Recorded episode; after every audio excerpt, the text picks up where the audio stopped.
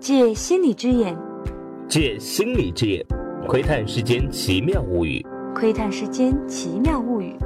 欢迎收听《心理朋克》。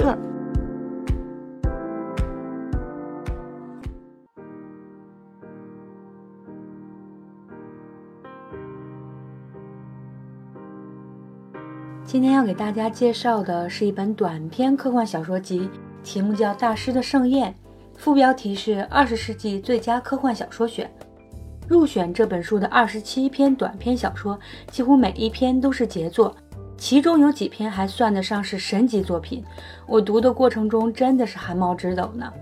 因为这个集子里的好作品太多，嗯，我呢又实在舍不得只讲一期就放过它，所以我们分成两期来介绍吧。今天这一期节目里，我先跟大家介绍一下整本书的框架，然后重点跟大家推荐其中一部既有情怀又有点恶趣味，总之是我自己特别喜欢的短篇科幻。先说一下这本书的编者，能编出这样作品集的，当然也绝非等闲之辈喽。他的编者是奥森斯科特卡德，他自己就是一位顶级的科幻小说家，代表作《安德的游戏》是科幻小说界的两个最高大奖——星云奖和雨果奖的双奖作品。按照卡德的理解呢，二十世纪的科幻小说创作可以划分成三个时代。他挑选的这二十七篇小说涵盖了这三个时代里的代表作。哪三个时代呢？首先是黄金时代，是从二十世纪初一直到二十世纪六十年代中期这半个多世纪的时间，这是科幻文学开宗立派的时代。这个阶段涌现出了科幻小说迷都非常熟悉的阿瑟·克拉克、海因莱因和阿西莫夫，也就是所谓的黄金时代三巨头。接下来呢是新浪潮时代，从二十世纪六十年代中期到七十年代中期，这个时期出现了很多新的写作风格和新的故事模式，科幻小说的面貌变得越来越多样，有一些作品变得很酷，有一些变得很文学。这个时代的代表人物有跨类型写作的女作家厄修拉·勒古恩，她的写作跨度大得很神奇。她曾经把老子翻译成英文，不但写科幻小说，还写出过著名的奇幻小说《地海传说》。再接下来是二十世纪八九十年代，这最后一个时代里冒出来的作家叫媒体一代，他们是看着黄金时代的小说和科幻片长大的。这个时代的科幻小说就更加百花齐放了，出现了很多前所未见的子类型，比如威廉吉布森他们写的赛博朋克、黑客啊、网络呀、虚拟世界呀，新的想象伴随着这些崭新的科技都冒了出来。在三个时代里，我个人最偏爱的还是最后那一个媒体一代，毕竟它离现在最近。近二三十年来被影迷津津乐道的一些经典科幻电影，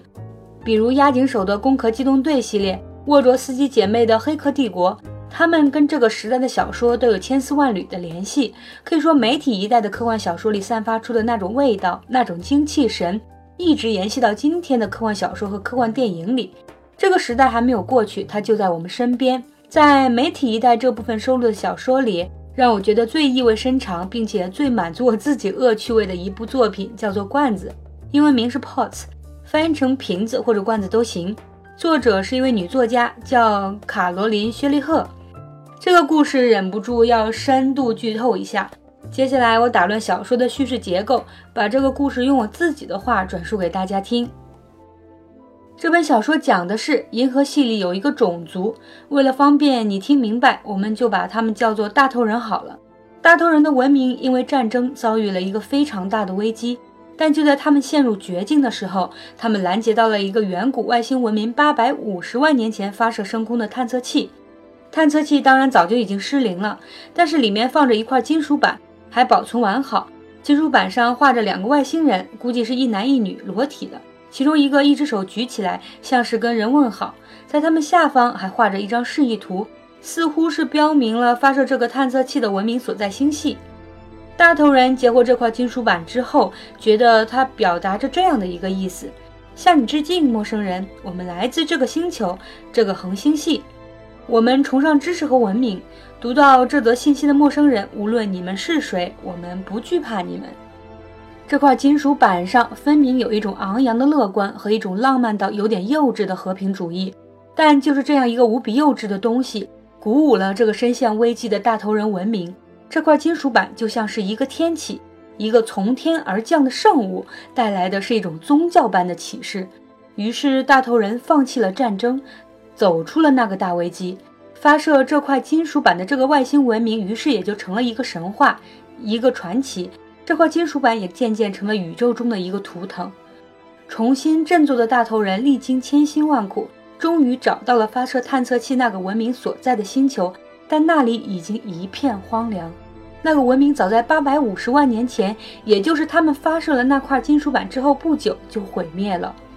除了一些超大型建筑和大型水坝的残骸之外，大头人考古学家在这个被荒废的星球上，只找到一种非常奇特的人造物品，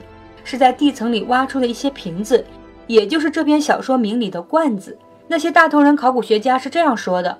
我们发现很多这样的瓶子，大批量生产、工业化制造，不仅仅在这块大陆，同样的瓶子在整个星球的所有遗址上都有发掘，分布在地层的最上层，款式相同。”制造日期在临近大灾变的前夕，我们用这样的小东西来追踪和分析可能存在的全球联盟和全球贸易。直到这篇小说的最后，作者也没有说这个瓶子到底是什么。几百万年过去，沧海桑田，什么都已经被淹没了，只有这种罐子还能被零星的找到。它们是什么呢？我们最后再揭晓答案。也许你已经猜到了。那么这个远古文明是怎么灭绝的呢？大头考古学家发现，整个星球到处都是看着像陨石坑的超级大坑。他们研究之后得到一个结论，那就是这个星球上的文明是在核战争中自相残杀而毁灭的。那些大坑是核弹爆炸的遗迹。然而，大头人考古学家们不能把这样的一个真相回传给政府，因为如果政府知道了这个真相，他们会做什么呢？他们会杀掉这些考古学家灭口啊！政府觉得不可以被民众发现，一个支撑了他们信仰的伟大文明是自我毁灭的。神非但没什么了不起的，反而还把自己给弄灭绝了。这样的真相如果泄露出去，就意味着信仰的覆灭。在故事的最后，大头人考古学家发动政变，颠覆了政府，保住了这个真相，因为他们觉得那个远古文明虽然已经灭亡了，但是他们身上那些美好的东西激励了大头人这样的后辈文明。此后，这种精神在星际间传播，激励了更多的文明。这美好的一面不容抹杀。那么到这里，实际上这个故事的真相已经不言而喻了。那个已经自我毁灭的远古文明，当然就是人类文明。那一个已经荒废的星球，就是地球。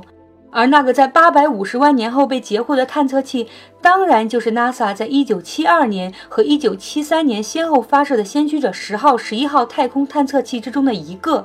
它们上面都放着一块镀金铝板，上面画着我们人类的样子，一男一女。其中那位男性举着手向外星人问好，而在他们下方是太阳系的位置示意图。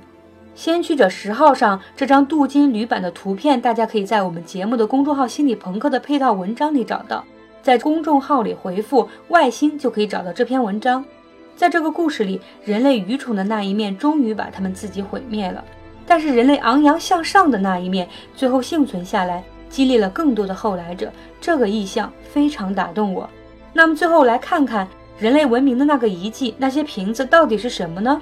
它们有这样几个特征：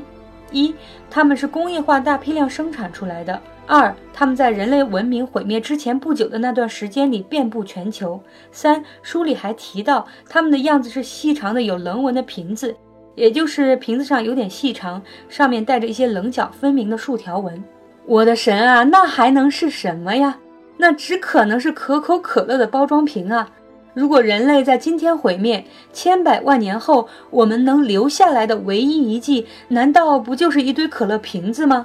这一期可口可乐应该给我广告费的，然而并没有。我是艾米莉，这期节目就到此为止吧。下一期我们继续聊《大师的盛宴》里另外一些有意思的小说，别忘了关注我们的公众号“心理朋克”，上面有跟这期节目有关的各种背景资料和八卦哦。